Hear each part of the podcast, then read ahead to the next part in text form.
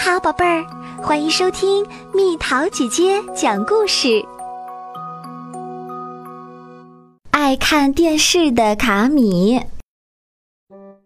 卡米早上一起床就急忙穿上衣服，飞奔着跑下楼，抱着小熊坐在电视机前。快看，小熊，这是你电视上的朋友。天呐，卡米，你居然这么早就起来看电视啦？怎么早上起来都不亲爸爸妈妈一下呢？卡米一边撅着嘴，一边心不在焉地亲了妈妈，又亲了爸爸一下，但他的眼睛却一刻都没有离开过电视屏幕。下午放学一回家。卡米又小跑着来到客厅，打开电视。卡米，先把外套和鞋子脱掉。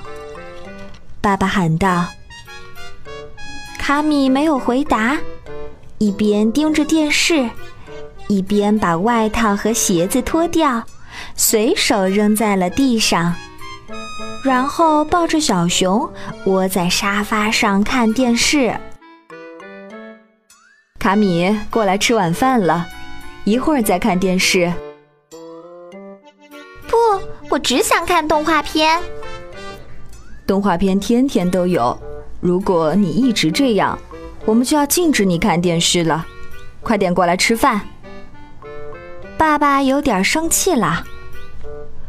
卡米不情愿地走到餐桌边，匆忙地吃完饭，又坐在了电视机前。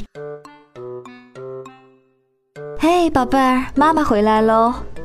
哦，天哪，卡米，你怎么还在看电视？真的还有很多比看电视更好玩的事情呢。你看，我给你买了什么？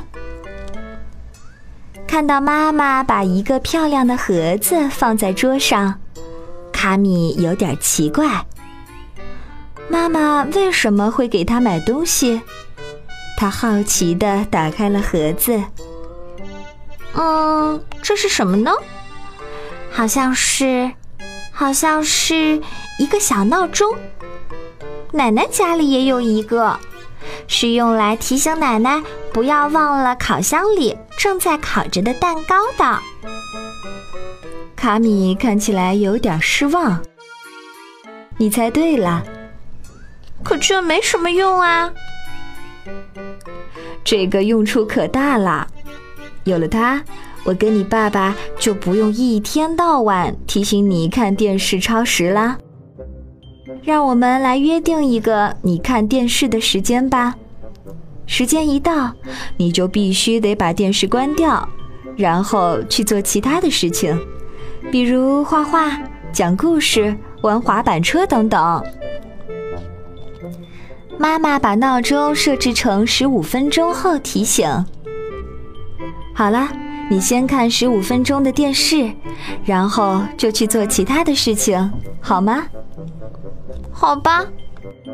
卡米不情愿的同意了。十五分钟很快就过去了。好啦，时间到了，咱们把电视关了，去外面呼吸呼吸新鲜空气吧。卡米叹了口气，不情愿地拖着步子出门了。不一会儿，妈妈就听到了院子里卡米和小朋友们欢快的笑声。他们正在搭建漂亮的小房子呢。几天以后，卡米已经很适应小闹钟了。只要铃声一响，他就会立刻关掉电视出去玩儿，或者帮着爸爸妈妈做事。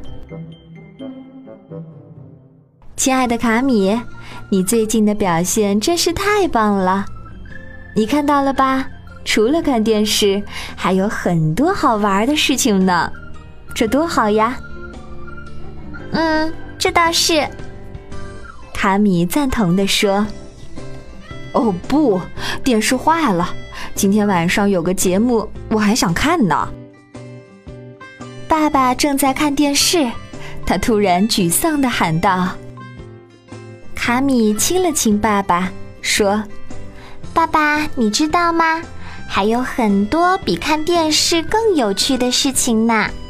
如果你愿意，我可以把我的小闹钟借给你哟。”爸爸微微叹了一口气，笑了笑，又亲了亲卡米，说：“那咱们一块儿出去散步吧。”